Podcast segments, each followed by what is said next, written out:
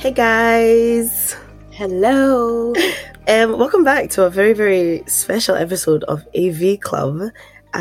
We have an incredible guest with us today. Stevenson, would you like to introduce yourself? Yeah, of course. My name's Stevenson Arden Sojay, and I play Simba in the UK and Ireland tour of Disney's The Lion King. Woo! I know, right? We've been saying something special, something's coming. Yeah. We told you guys. I know y'all didn't believe us. But here we are. We literally have, The Lion King means so much to, Shirley and I, and myself more specifically. I was saving seeing it live for years and years and years. I was like, I'll catch it when it comes to the Playhouse. I'll catch it. But the time was never right. And, finally, I managed to get it in sort of early June, just there. And oh my God, yeah, I cried. It doesn't take a lot to make me cry, but no. I was filled with joy, laughter. I don't know, just the whole show just makes you feel like you're 10 again and you're watching it, you're watching The Lion King for the first time. Even the sad bits, you're like, oh, I forgot, but I also did it. You know what I mean? It's the goosebumps for me. Oh yeah. The goosebumps. Literally the first number, you're just there and all the hairs on your the back of your neck stand up and you're like, it's happening. Exactly. So actually, speaking of Lion King, what was your journey to getting there? How did you become Simba? What was your motivation getting into musical theatre? Yeah, I've had a bit of a weird journey to musical theatre, I suppose. I've been I've always liked kind of performing, and I like sort of singing. I sang in bands when I was younger, and I sang in choirs and things like that. But I never saw myself as being a performer. And I guess I come from the Midlands, so we'd have a touring production come through once in a blue moon. But we never really had constant access to theatre. My mum was a single parent, so she was never taking me to go and see shows all the time. And so it was kind of this interesting thing where I went to uni, I did English and was just kind of performing on the side. And then after that, I moved to London and was kind of doing stuff in the behind the scenes of TV and film. So I was working in TV production and singing in a choir for fun at the same time. And then someone in the choir posted something in our WhatsApp group saying that Hamilton was having open auditions. So I actually auditioned for Hamilton. And they sent me to drama school. So I did a year at drama school and then went into the show in the West End.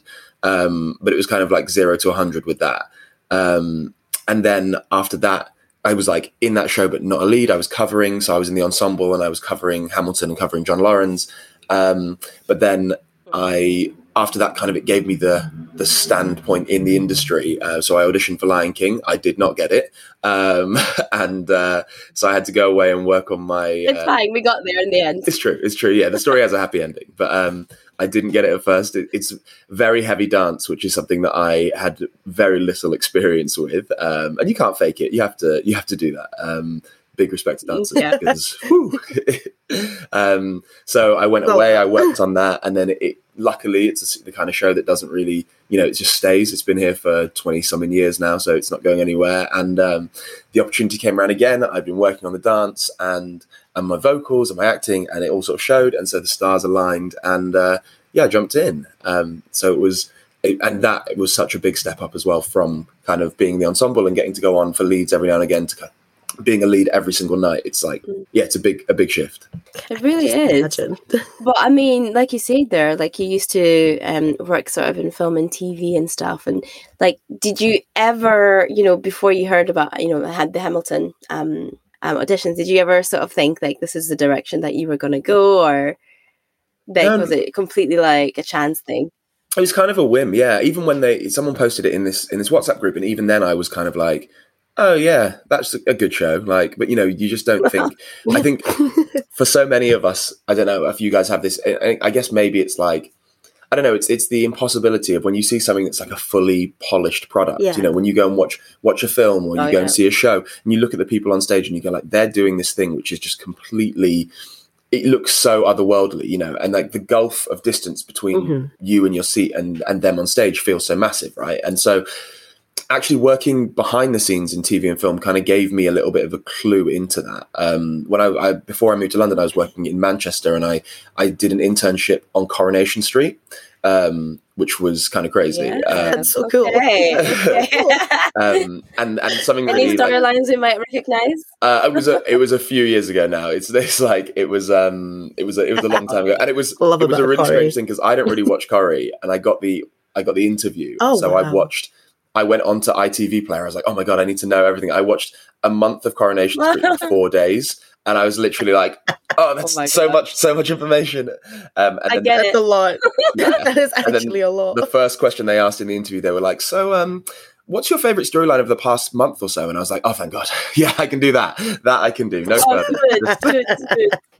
Good. But imagine if they asked you to describe like the Christmas scene from 2007. It's been like, guys, it's been real. Thank you. Bye. But no, working in Coronation Street, the building where all the writers and the creatives work is opposite the street, like as in the actual street itself. So, and we shared a canteen space. So.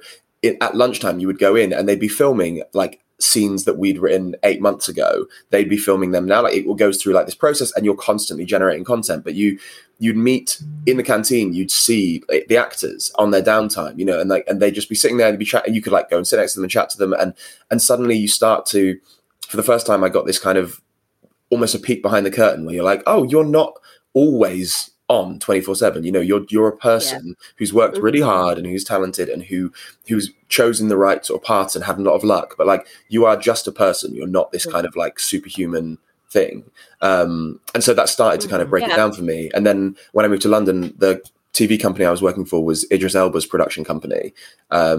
So I met Idris, which was great. Let's just drop that there. So I worked for them for like 6 months, 18 months actually. I did an internship and then they kept me on. And meeting him, it was like, again, it's this kind of thing where he's just this kind of titan, and then you meet him and he's also this guy, like, you know, amazing guy, but a guy nonetheless, you know. And it's like you kind of go, okay, that is it's manageable. Yeah, absolutely. Because you know what, actually, Shirley and I had this chat after the show where we were just admiring the dancers that were doing like the grass scenes. Yeah. Oh my! So when did you say this? And people look at me like I was so weird. I think it was the press night. Press night. Yeah. Oh, cool. Yeah, okay, because obviously, we were supposed to have this chat. Yeah. Before, right? So, amazing. Yeah. yeah. No, but honestly, it was the grass. The grass is amazing, and it sounds really you're so right. You can't explain it to anyone else. Like you're like, oh, and when the grass walks on, and people are like, what? What do you mean by that? People are literally like, are you okay? Like the entire show, and that's what you're going to talk about. And I'm like, but you have to understand. No. It's just you'll be mesmerized, literally.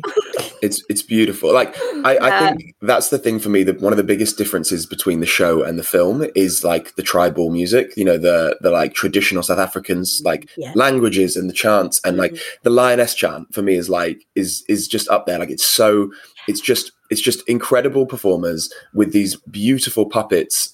And this beautiful kind of like iconic sound. Yeah. And there's no gimmickry. There's nothing going on stage that kind of like draws your eye. It's just literally like, look at this. Isn't it amazing? And you're just sitting there and you're like, yeah, it's amazing. Like, it's just like excellence. It is. Amazing. Yeah, I have to admit though, our lovely Shirley McPherson is from Lesotho. And I was leaning heavily on her to translate. I was like, what's going on now? The scenes where like Rafiki would come on and say something like, translate. Like, I can't translate in real time. Live, translate. Yeah. I'm like, okay. No, honestly, like the sound is phenomenal from The Lion King. And to this day is like one of my favorite films, and now my favorite like show. Hey. Yeah. There you go. Literally, I've like moved on to that. Okay, so who inspired you, sort of growing up? I know that you say that you know that you didn't necessarily see yourself in this profession, but like actually once you kind of started getting into it, was there anybody that you were thinking about, like, yeah, that's the goal, or like, you know, that's where I kind of want to be? In terms of like career, that's a great question.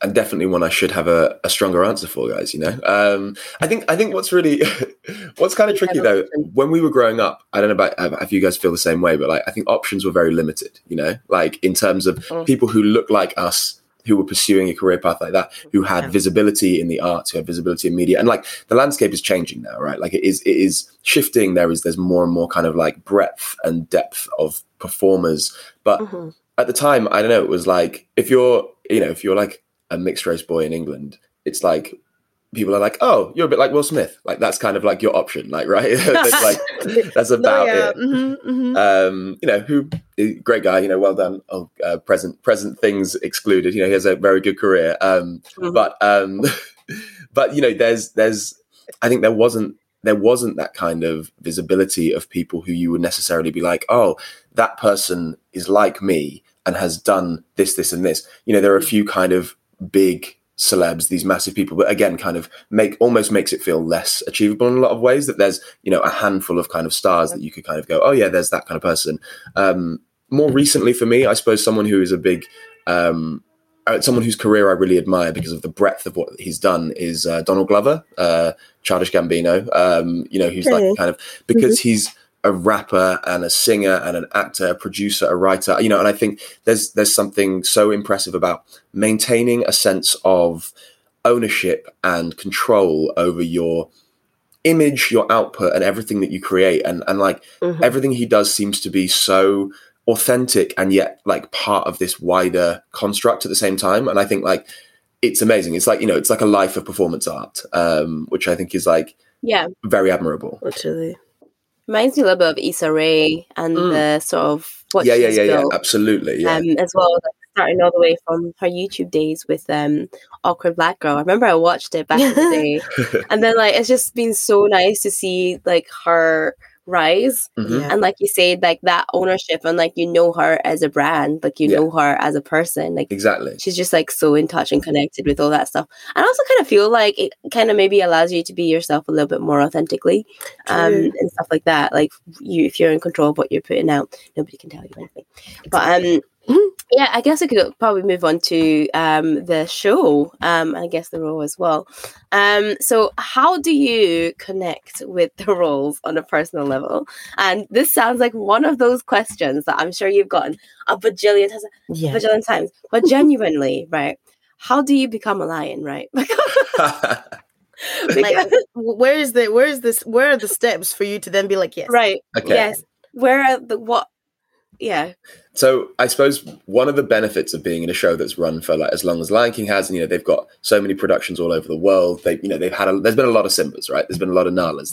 They know how to make a lion, and sometimes you kind of have to trust the process because when I first started, again, I went to see the show. I like when I got the job, they sent me to see the show in the West End, and I watched it, and I had the exact same reaction that you guys had. Like before, the last time I'd seen it, I was 10. I was like the age of like young Simba, and I like sat in the seats, and there was like all these young kids around me, you know, and I was like, I looked around, and I was kind of like, oh god, like they're the age I was when I last saw it. Like I'm here now. The adult Simba's on stage. That's going to be me soon. Literally, like I just burst into tears. Like the opening number, I was like, this is so much. Like there's so much going on. Like, and it was such a like, you know, just an emotional kind of roller coaster. But then also you're watching it and you're going, oh god, he moves like a lion. He does this, he does that. And like, and you know, again, you're kind of like, how do I get there?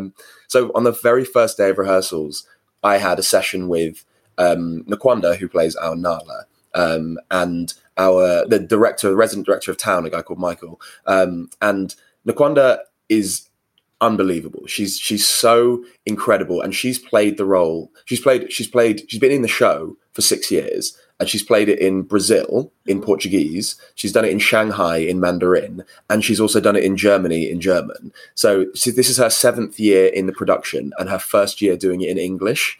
And obviously she's also South African. So like, it's not even her, English isn't even her first language or her second language. Like she is like, just, she can just spin it out and she can give you like Shadowland in Mandarin if you want to hear it. Like it's, you know, it's unreal. But what that meant was that she was so in touch with the physicality, and the show has this like this has a very specific physicality. It has this Julie Taymor, who's the original director, she created the physical attributes from Balinese and Javanese dance. So like from sort of like Indonesia and that kind of area, like she went and she looked, and they have this very kind of like fluid, it's kind of a bit like patting your tummy and like rubbing your head, like your arm will go up and your leg will go down, you know, and it's this very kind of like be like water kind of movement, which gives you that kind of, you know, when you see a big cat kind of slinking and it's got that like the shoulders really move. And so, but Naquanda had been doing this for half a decade, right? So we got into the rehearsal room and immediately Michael's like, okay, so we're going to put the scene on its feet. We're going to look at the argument scene between you and Nala. And she just went into this kind of like pounce. And I was like, whoa, what's like, what is this? And he's like, oh, just kind of like, just feel it. Just like, you know, you'll be fine. And I was like, oh, you know, I don't really know what it is. We had a class later on down the line that would kind of teach you it. And Michael is like a guy in his like mid 40s, white guy. He's wearing like jeans and a button up. And then he immediately was like, oh, it's not that hard. It's just like this. And he did the exact. And I was like, everyone except for me can do this. Everyone, like, it was so stressful.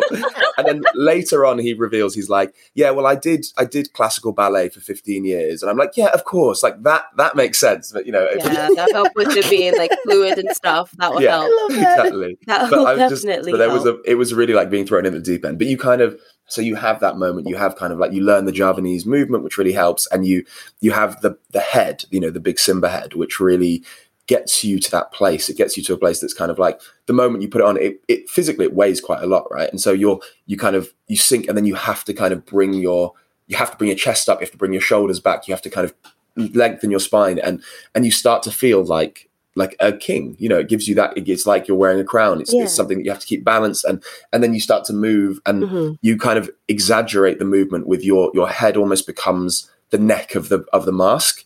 And so you can kind of start to move. And as you move, it's this kind of almost traditional theatre style, right? Like the show borrows a lot from lots of different traditional theatre styles from all over the world. And like Japanese mask theatre is one of the things that it borrows really heavily from. So this kind of exaggerated physicality where, you know, people at the very back of the auditorium, they can't necessarily see the detail of the face. But when you're, you know, if you really look out into like the sky, they get this larger than life version of what you're putting out there, and it kind of I think it's really beautiful. And then, you know, every now and again when the scenes kind of become a bit more televisual and come a bit closer, then people can kind of key in on your face, and you get they call it a double event, because you get the mask and you also get the face, which is and Julie, I didn't know which one to look at. I'll be really honest, I enjoyed both of them because there's a lot going on top, and I was also like, how like, you know what I mean? Like, there's a lot. And then there's Zazu, and I'm like, oh, literally. Both. I'm like looking at both. There's a lot going on.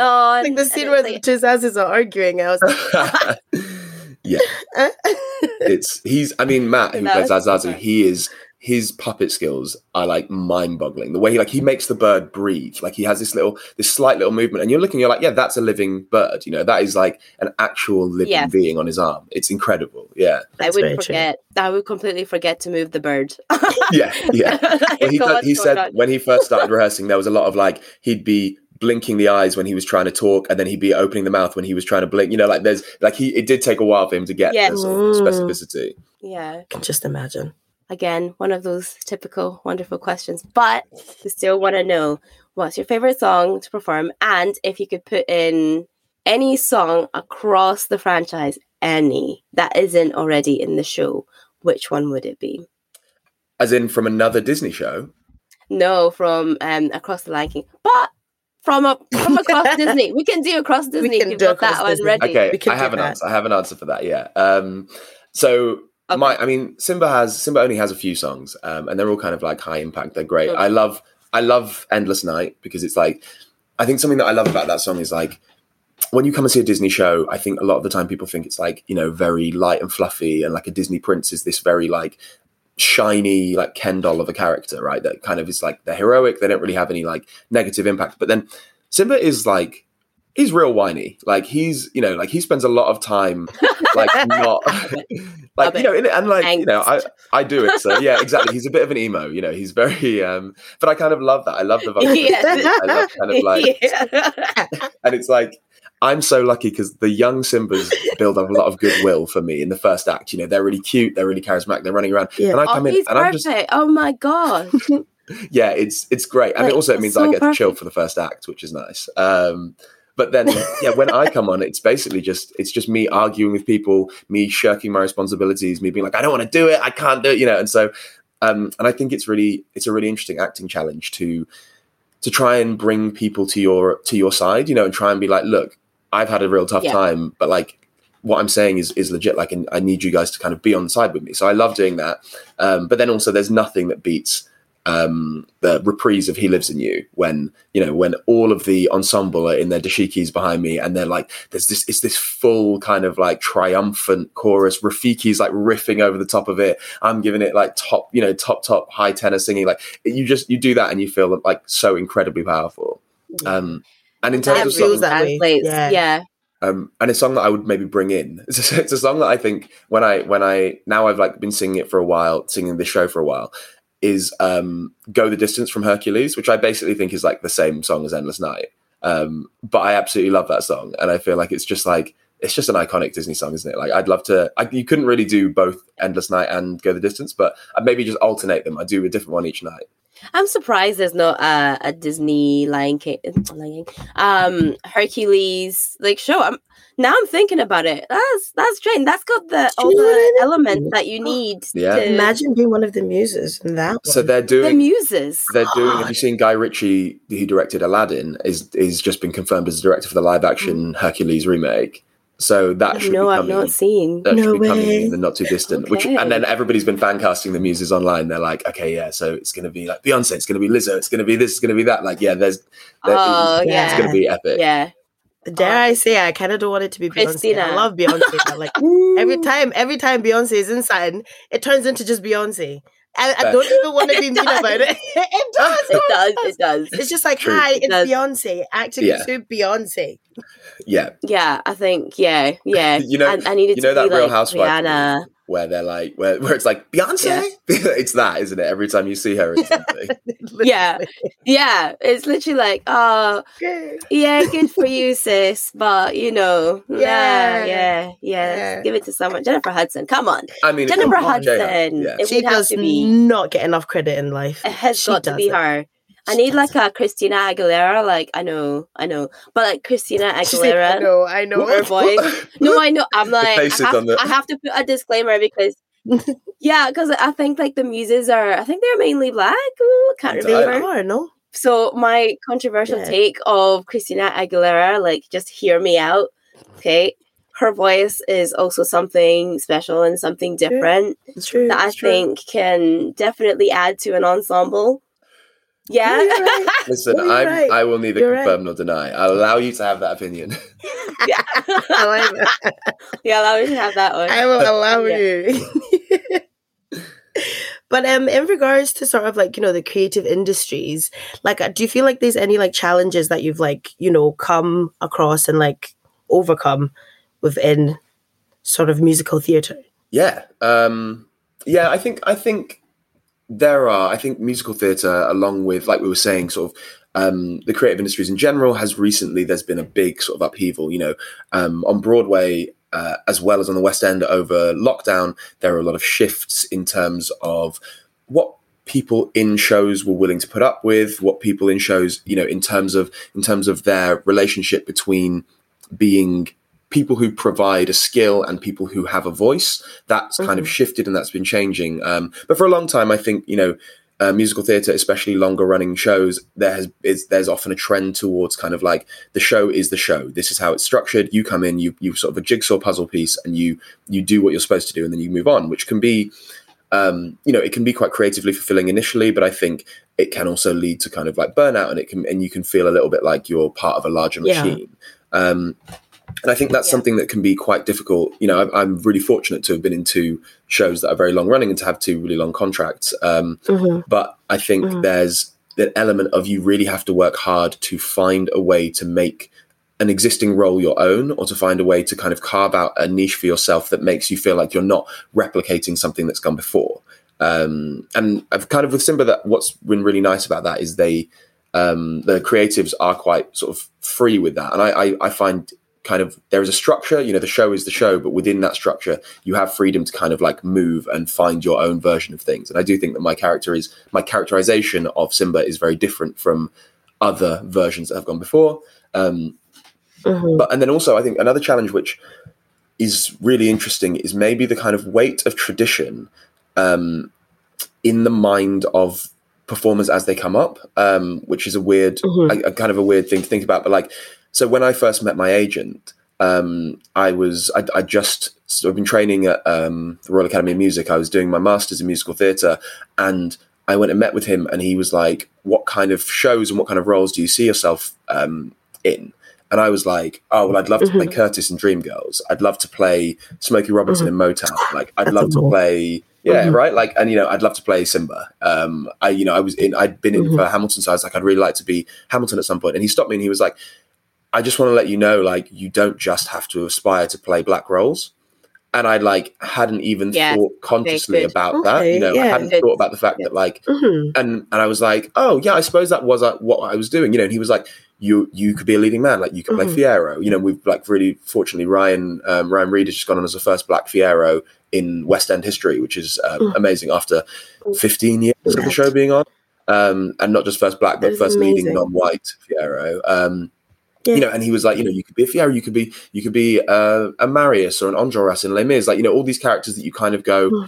And again, Jordan Shaw, who is an ex-Simba, he was a Simba on the East Asia tour, is currently playing Andras in town in mm-hmm. Les Mis, which is like incredible, first black Andras. So like, you know, we are moving into those sort of spaces now. Lucy mm-hmm. St. Louis, who is, she was Diana in Motown. She is now the first black Christine Daae in Phantom, and she's stunning, this amazing kind of operatic soprano voice that, you know, you wouldn't necessarily associate with black performers in the West End. You know, we so often mm-hmm. get boxed into, you've got a soulful voice or you've got a really nice kind of like bluesy voice, you know, you can do this and do that, but the voice is an instrument, the voice is a muscle, and you can train it in all these different ways. You know, there are so many incredible classical black singers, and there's a real great history of, you know, incredibly diverse genre within black voices, within non-white voices. And I think mm-hmm. we so often kind of condition ourselves to think, okay, well, that seems safe, that seems manageable, that seems reachable, so I'll go for that. And we don't necessarily allow ourselves to dream outside of those boxes. Do you know, you're speaking facts. Wow. Like, even mm-hmm. when it comes to podcasting and stuff, and we named ourselves Black Scott Pod and stuff, and then we were like, ah! And then we realized, like, oh wait, actually, yeah, we can do a lot more than this sort of just, you know, be black, sticking to, exactly. And it's really about reaching people out there, mm-hmm. and that may have had a similar experience, but really it's just kind of about like, do you know what? Yeah, there's like so much talent like in Scotland and stuff, so you need to be looking here as well, and stuff. Again, we can do just as much stuff or as well as people that are in London. And stuff. So we're like, so that totally rings a huge bell, and your agent is fantastic for, you know, hammering in that you don't always have to just go for the black roles. I find that super interesting because, like, personally, like, when I grew up, like, I always wanted to do, like, you know, like, sort of singing and whatnot. And I would have never thought that we'd be in an age where it's like people are telling you to not constrict yourself rather than like opposite ways, because it was always very much like, you know, you're a black, this is a really great song for you, and it's a black person singing it. So for the fact that, like, you know, like, people can actually just go in and like it's totally just like be free and not put yourself in a box is really amazing to actually hear. I mean, don't get me wrong, not everybody thinks that, you know, we've got a long way to go, but I think it's moving and it's changing. And there are some people, you know, like my agent, there are people who are supporting that change. And it's, you know, it's important. It's the people in power who are, you know, majority white, who are majority like white men. And it's like those people in power, there are those people whose voices are shifting, whose voices are changing, who are broadening the horizons, and in doing so are allowing sort of the sort of traditions to change. So maybe that links into like a question about like how important allyship is in creative industries and what your experience has been, I guess. Like, have you had any moments where, like, I don't know, have you had any moments where, like, you felt like you're actually, like, a true ally, like, you're doing this because it's the right thing to do, not because you're doing it, like, for the optics or, like, whatever it is? As in for me or for... No, I think I get you, It's really interesting, isn't it? Because I think you hope that everybody comes into the industry for what we would like consider the right reasons, right? Like, it's it's traditionally quite kind of a left-leaning industry. It's traditionally something about storytelling. It's about empathy. It's about showing people points of view that they may not have understood before. And I think, you know, on stage, a lot of the time you get that feeling of like, we are doing something that feels really powerful and feels really like it's moving the needle and changing things. But then you can kind of, you know, sometimes you'll go backstage and things might feel slightly different, or you go, you know, to a big kind of meeting of people and suddenly you're the only person of color in the room again, or you're the only, you know, like woman in the room. They're this, that, and the other. And there's these feelings of like, okay, so maybe although on stage or although in certain spaces it feels very safe and secure and diverse, in other places it still feels less so. And in those spaces, that's where you really kind of need people from the majority to be stepping up, people from the majority, you know, who are in rooms that you may not be able to get into, to feel you know, we need to be able to feel confident that they have our best interests at heart and that they are advocating for us, right? Like, and yeah, I think, I mean, a great example of it is my agent. I think he's a really good example of somebody who is like pushing the ladder down behind him, you know, and he's a white guy, but he absolutely believes in the importance of kind of expanding roles, and the fact that I guess that it isn't a scarcity system, you know, that by opening things up for people, it is actually making the world a more generous and a more interesting place, rather than going like, oh, well, it used to be that we would have these roles, and now if you invite more people in, then suddenly we can't get these roles, you know, because then it allows men who have traditionally been seen only as like leading men to go and be like funny, or it allows women who have not necessarily been seen as you know, leading ladies to be able to go in and be romantic interests, or to lead the story themselves. And so, my agent is one of those. There's the guy who's the current head of the musical theatre program at the Royal Academy of Music, a man called Dan Bowling, who is an incredibly powerful ally. He actually used to work with Disney with The Lion King. He was the musical director of The Lion King, and he went to Disney when he moved across to work in teaching, and sorted a deal with them whereby they created a scholarship for people of colour to go to the Royal Academy of Music to train and to develop their abilities so that they could work within both Disney shows and other shows. And you had Paige Petty on the show previously, didn't you, from Dreamgirls?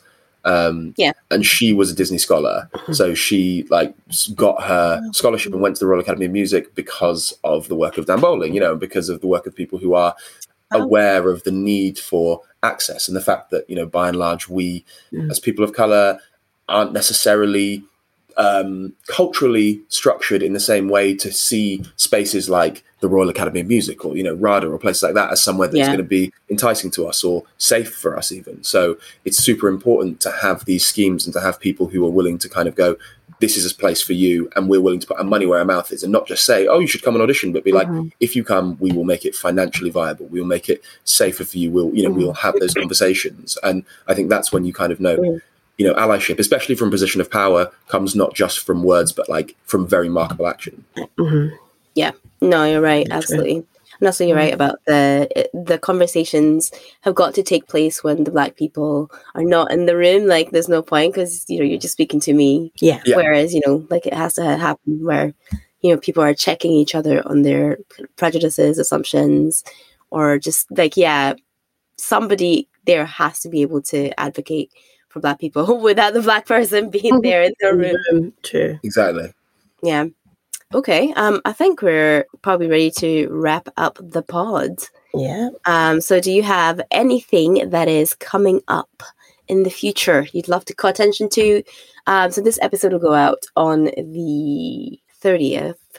Lovely. So that cuts it a little bit close. The 30th. Yeah, the 30th, so that cuts a little bit close. Yes, is there anything that you'd like to get the people onto? Well, we will be in Edinburgh for 3 more days. So, I mean, if you haven't seen The Lion King already, please get yourselves down and come and watch it. Obviously, amazing show. And it's so lovely to have these full houses. It's been incredible. I think the Playhouse is the largest touring theatre in Europe. It's like is absolutely massive. And the first time I kind of ran out on stage, it was like it felt like we were playing an arena, you know, it felt like you were doing like a massive tour, and like the response has been so cool. So it was like, it's really nice to have the audiences there and to have people back. So come and see The Lion King. And after that, we're moving to Cardiff, we're going to Southampton, and then we're going to Manchester. Shameless plug, obviously. But that's probably the main thing, guys. I'm doing The Lion King or I'm sleeping. That's what I do really in my life. That's fine. It's podcasting or sleeping. Literally. And then maybe also I can plug my podcast as well, if I can be very cheeky about it. Please do so. Yes. Please do so. So I have a podcast called Generation Vex, which is with me and then a woman called Sharon Rose, another woman called Vanessa Fisher, who are both also musical theatre performers, but we don't really talk musical theatre. It's about books. So we interview and review books by British writers of colour. And that's really good fun. So I feel like your listeners may also like that kind of thing. So yeah, please check it out. It's Generation Vex, and we're all over Spotify and all of that stuff. You're absolutely right, actually, because that was one of the questions. Because we're going to move on to the AV Club segment. So it's just really about like what you've been watching, reading, what you want to pass on to people's.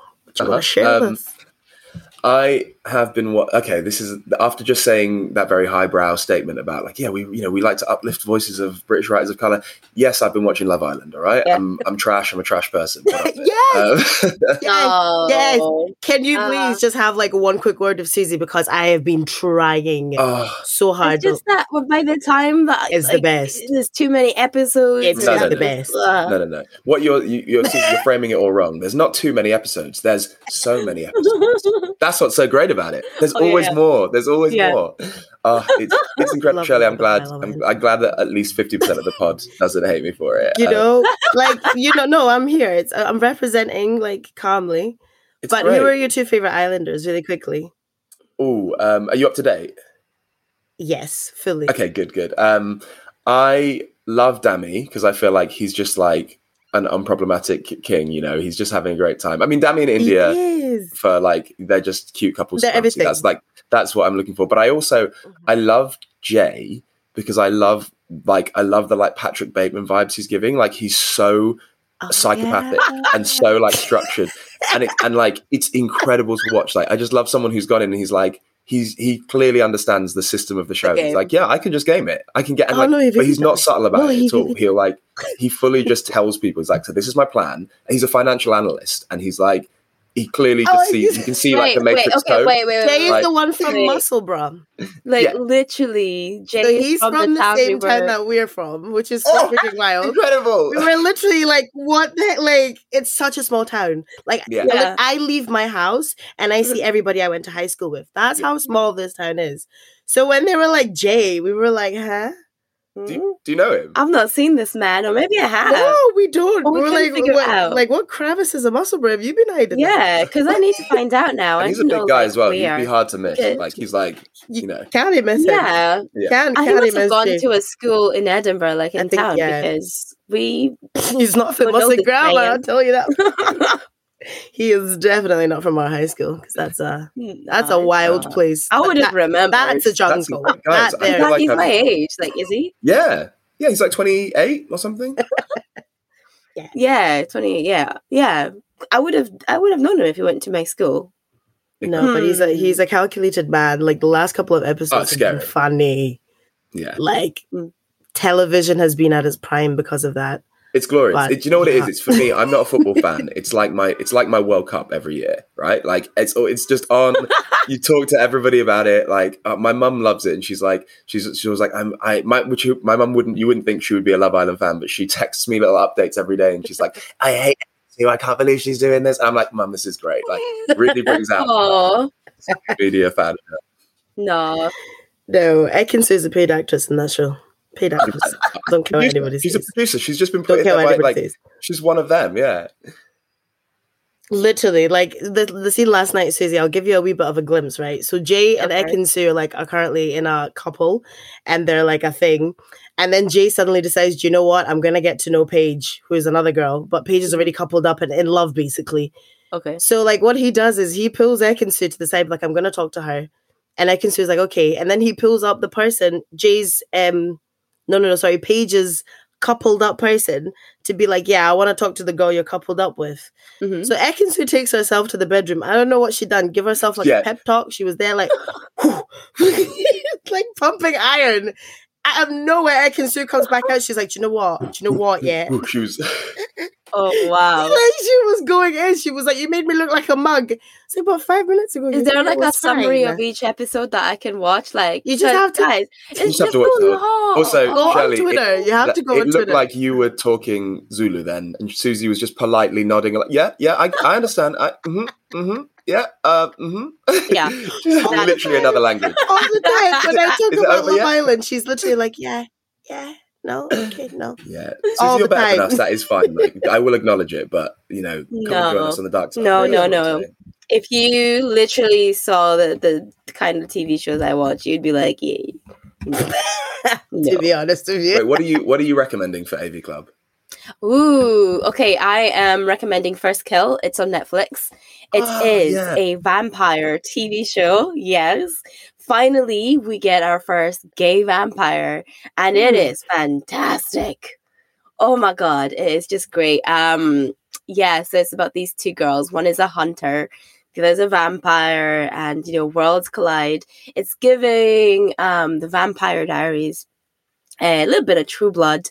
But without spoiling it, it's just really good. If you've seen it on Netflix, genuinely watch it. Like, it's actually really good.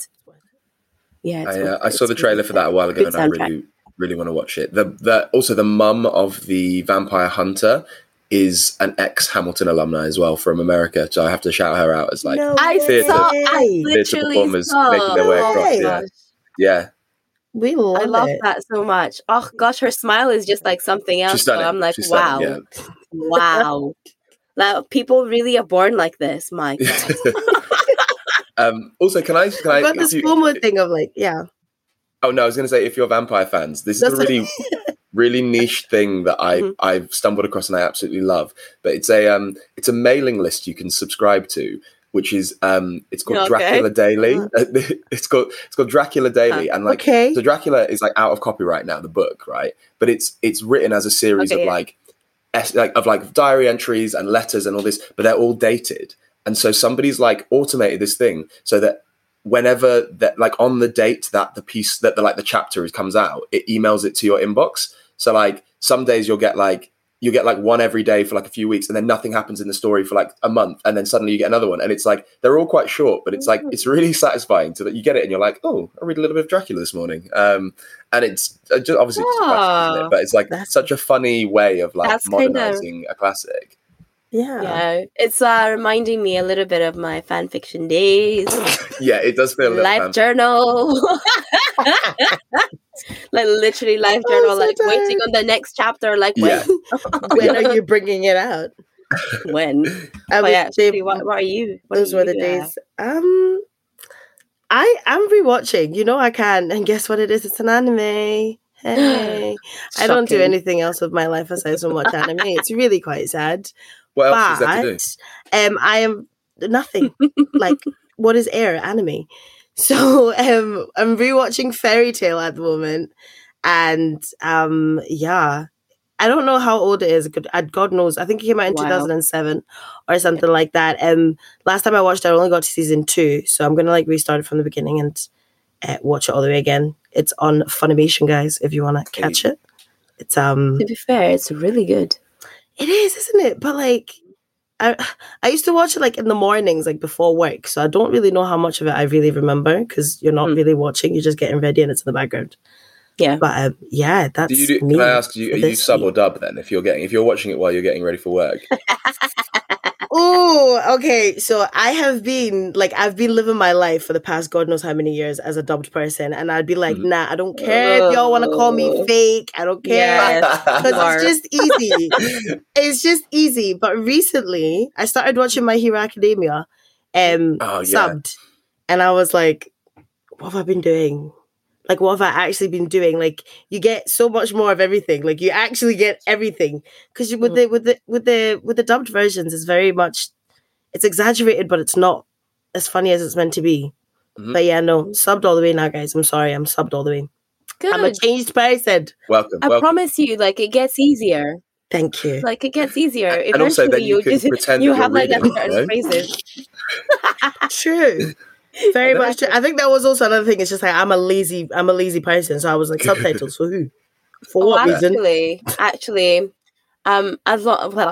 with First Kill, I'm gonna go back and recommend the Wheel of Time books. So I'm on book 3. Yeah. Oh, it's so good. You should definitely hear it on audiobook. It is fantastic. Is it not what's her face reading it? The first one is Rosamund Pike. Okay. I feel like we've been talking about this for a minute, because I listened to another episode of you guys and you were still recommending this. It's just so good. She has. So good. I can't get over it. I'm just kind of like, Game of Thrones. No, don't do that. Don't do that to Game of Thrones. Don't do that to Game of Thrones. Because it got up through. It got us through some very sticky times. Okay, it did. It held us really strong. But if you're looking for that sense of wonder, travel, do you enjoy books where people just walk for endless chapters? They're just trying to get to one destination. Well, you should definitely read Wheel of Time, but it's good. There's like loads of character development in that walking. Good, yeah. It was really good. Yeah. But yes, anyway, I feel like that's us. Do you have any parting words you would like to leave us with? No, not really. Just that it's really nice to be interviewed by people of colour, you know. It's nice to have like a fun chat. It's nice to sort of, I don't know, this is lovely. It's a very different type of experience. You know, it feels very inclusive, feels very joyful. Like isn't it nice? Just more of this is what I'd say. We love it. We love it. Thank you so much. Yeah. Like, those are my favorite parting words. Yeah, those are my favorite as well. Yeah. Evidently. Yeah. Where can the people catch you on social media and stuff? I am at Stevenson_LTD on Insta and Twitter. And on both of those, at Stevenson is taken by an inactive user. Mm. And honestly, my blood boils because I just want it so bad. I really, really want it, and they're just it's so frustrating. And I constantly, I'm like until you're desperate. Yeah, that's it. And then I'll sell it back to you. It's fine. I get it. It's smart. So I do the same. Yeah, but, yeah.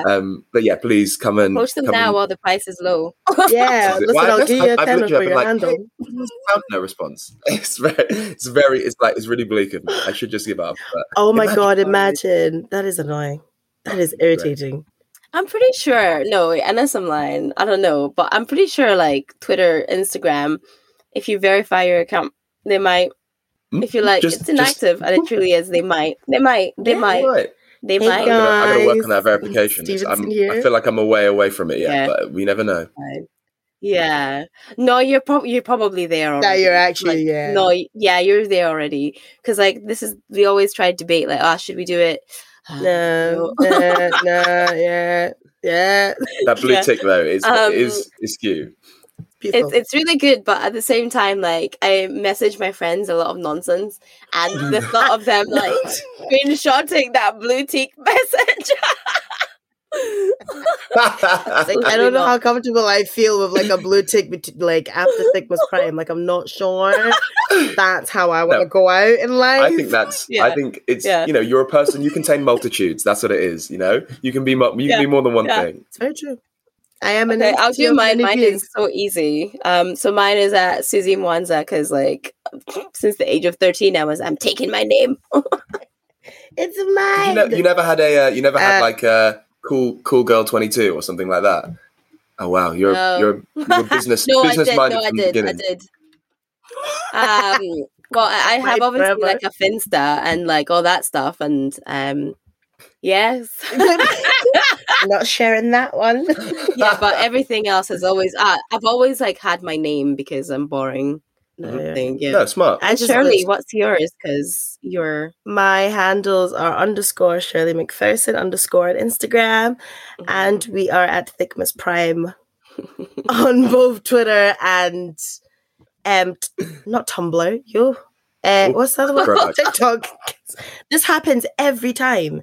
It's like I don't know the app that I use every single day. More than any other app in the world, literally. Yeah. Oh no, yeah. TikTok is a dangerous place, guys. Let's not even go there.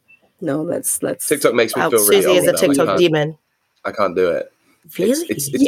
I promise you, it's good. No, I agree. I love a TikTok, but I don't know if you guys seen that meme where it's like, I don't watch TikToks on TikTok. I watch them 2 weeks later on Instagram like a grown-up. Like, that's me. I like wait for them to come up. Oh my God, like, no way. Oh, that's funny. No. Go on TikTok, you'll get them all earlier. I refuse. It'll be curated. Yeah, I know. Listen, giving the algorithm more of my data, that's the thing. I'm just like, I can't do it. Yeah. I can't. No, the algorithm is scary. Like, you know, sometimes when you open up TikTok, yeah, and you've just been feeling some type of way, and like a certain type of TikTok comes up, and you're like, "How did you?" Know? Yeah, that is. How did you know? This is an entirely unconfirmed fact that I am. That a friend of mine said that apparently they use your. This is very specific, but if you're a woman and you have a period tracker app, then some of those sell your data, and then so you're like you'll get different things predicted like depending on where you are in your cycle, which is like that's dystopian, isn't it? Like that is so crazy. Yeah, that's disturbing. No, I'm absolutely sure it's happened. It like there's a lot of content and like adverts that I'll get like on TV as well, like on YouTube, and I'm like, how'd you know? How'd you know? Like, you know what, like Tesco Club Card and all of those kinds of things, like absolutely, they have been tracking your life. And when you've gone through life events based off of your shopping habits. And that's based on a sad shop, yeah. That one is a proper fact, yeah. They're like, you should buy loads of chocolate. No, I know. It's actually true. Have you purchased your monthly cake yet, Shirley? No, not yet. It's time, though. It's time. That's you. But yes, I feel like we have had you for this is great. I can chat all day. Oh, yes. I do have to do a show, but that. See, that's the problem. That is the problem. Yeah. Well, hit us up. We're always around. Give me a call. But thank you so much for coming on. It's honestly been such a pleasure. No worries. Yeah, it was lovely. Okay, cool. Bye.